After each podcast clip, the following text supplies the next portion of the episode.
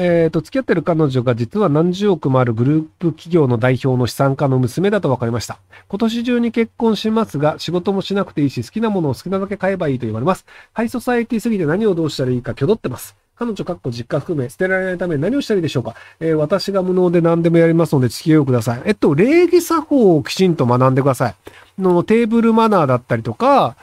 あと、えっ、と、まあ、そこら辺のその中、じゃあ、えっ、と、家の中でお父さんお母さんがやってるようなことで、そのなんか、ね、じゃあ、じゃあ、その奥さんとかが日本舞踊やってますとか、お茶やってますとか、そこら辺のがあるんだったら、全部一通りやってください。で、もし暇だったら、秘書検定みたいなやつ受けてください。要はその、娘なので大して仕事しないと思うんですけど、その義理のお父さんが会社回してると思うんですけど、義理のお父さんに対してどういうふうに立ち振る舞いをするべきか。要はその、あの、決定権を持ってて、偉い人って大体性格悪いんですよ。要はその、あの、自分が判断したことによって多くの人が動くから、あの、人間一人っていうのは別にいつでも変えられるぜと思ってるし、敬意を払う必要ないと思ってることが多いんですよね。なので、その、秘書検定みたいなやつって、あの、理不尽なやつがいるけど、その理不尽なやつをどう遠回しに行って物事を変えるかみたいなのを教えてくれたりするんですよ。ちゃんとメモをしましょうとか、ゴルフに誘われた時はゴルフに行きましょうとか。っていうのがあるので、その偉い人の扱い方を学ぶという意味でも、あの、秘書検定的なのを取りに行っとくと、あ、偉い人ってこういう風に考えるんだって一応座学で聞いといて、本番言われると、ああ、やっぱり気違い多いんだ、偉い人はっていうのが分かったりするので、そこのあの、なんか、あの、練習という意味でもそういうのを受けてみるといいんじゃないかなと思うんですけど。まあ、基本ね、頭下げ続けるのと、正直でいるのと、あの、リアクションはすぐ返す。いや、その何かしてって言われたら、走って取りに行くぐらいやった方がいいです。はいえー親です。国立大志望の娘は当初から浪人する予定。先日の国立は前期後期も受けてないことが判明しました。受かった私立には行かないと言ってます。娘は男の子にもモテるルックスでおしゃれもしたいし、飽きやすい生活ですし、浪人に向いてないと思います。現役で受かってる人もいるのに親としては情けないと思うこともあります。賭けと思い浪人を見守るしかないでしょうかご意見をお聞かせください。えっと、多分問題は、娘さんは、その、お母さんかお父さんかわかんないですけど、多分お母さんだと思うんですけど、お母さんに対して正直ではないというところだと思います。要はその、国立大学を受けてないことが判明しましたっていうので、本来国立大志望であれば、受けますよね。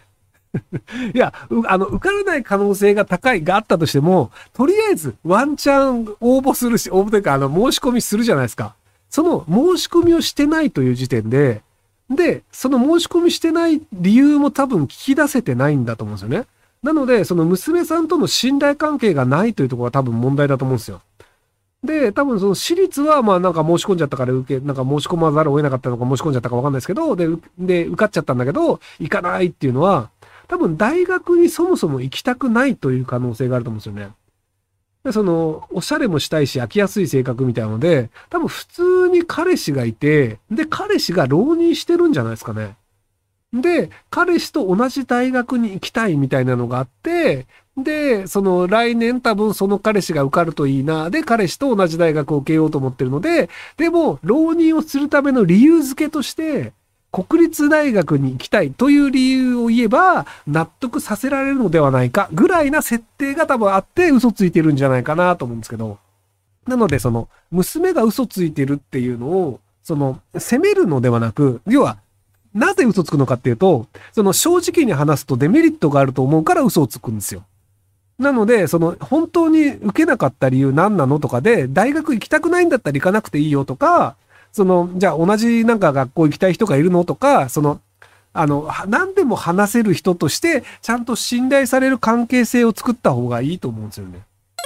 えー25歳新卒3年目です。テレビ局のグループ会社でマーケットコンサルの営業しています。今の部署は暇で同年代の中では少しお金をもらえています。ただ自分の会社に将来性感じていません。個人的に将来英語圏で生活したく、留学またはワーホリ行きたいと思っています。英語は全然話せないですが、最近勉強を始めました。今後翻訳機を使えばストレスなく話せる時代が来ると思いますが、それでも留学するメリットありますか？将来的にやりたい仕事もないので悩んでます。えっと、あの、ワーホリ30歳までしか行けないので、多くの国の場合は。なので、さっさと行っちゃった方がいいですよ。で、あの、翻訳機を使えば別にコミュニケーションできるって、もう今の時点でそうなんですよ。まあ、Google トランスレート使ってメールベースでやるんだったら全然問題ないし、別に Slack とかでやるんだったら、あの、ボット入れれば翻訳できるし、で、 Skype とかでもあの、通訳用のボットとかあったりするので、なのであの、仕事でテキストを翻訳するというのは現時点でも全然できます。ただ、えっと、じゃあその、翻訳技術を使ってる人と仲良くなれるかっていうと、また別の問題だったりするんですよね。要はその、えっ、ー、と、自分たちの国の文化を知ってて、で、こういうのあると面白いよねとか、飲み会に行った時にバカ話ができるかどうかっていうので、割と人って仲良くなったりっていうのがあったりして、で、そこでじゃあ仲良くなったから一緒に仕事しようみたいなのがあったりするんですよね。要は例えばじゃあ、日本語を喋れるのだから、日本中の会社と仕事ができるかっていうと、要はその、相手の人に気に入られないと仕事はできないじゃないですか。接点を持つとかね。なので別に言葉というのは一応コミュニケーションツールではあるんですけど、じゃあ日本語喋ってる人でも仲良くなった人と仕事したいし、じゃあこの人に仕事頼むかどうかっていうのを考えたときに、じゃあ信頼できるかどうかとかっていうので、割とその人間性を見られて決めると思うので、なので、あの、ちゃんとそのネイティブの言葉が喋れる方が、あ、この人面白いから一緒に仕事したいみたいになったりするので、で、日本より、割とその欧州とかアメリカの方が、好き嫌いで仕事決める人多いっす。その、えっ、ー、と、あの、めちゃめちゃエリートとか IT 系とか別なんですけど、要は IT 系のソフトウェアとか誰が作ったとか関係なくて、もう物の良さのスペックで決まるんですけど、あの、結構知り合いと仕事したがる人って多いんですよね。で、なんでかっていうと、田舎だからです。そのアメリカって確かね、パスポートを持ってる人が3割とかしかいないんですよ、要は一生アメリカを出ないで死んでいく人が多数派なんですよ。で、アーカンソー州とかで生まれると、確か半分の人はアーカンソー州で死んでいくんですよね。もっと高かったかな要はその、自分が生まれた州で育って、地元の高校に行って、地元の大学に行って、地元の会社で働いて、で、地元で死んでいくっていうのが割と当たり前で、なんでその日本の場合って、ある程度その頭のいい子は東京の大学に行って、東京の会社とか大阪の会社に行くっていう、その東京大阪に優秀な子を吸い込んでいくっていう、そのシステムがあるんですけど、割とそのアメリカの場合って、地元の優秀な子は地元の大学に行って、で、地元で就職するっていうのが割とあるんですよね。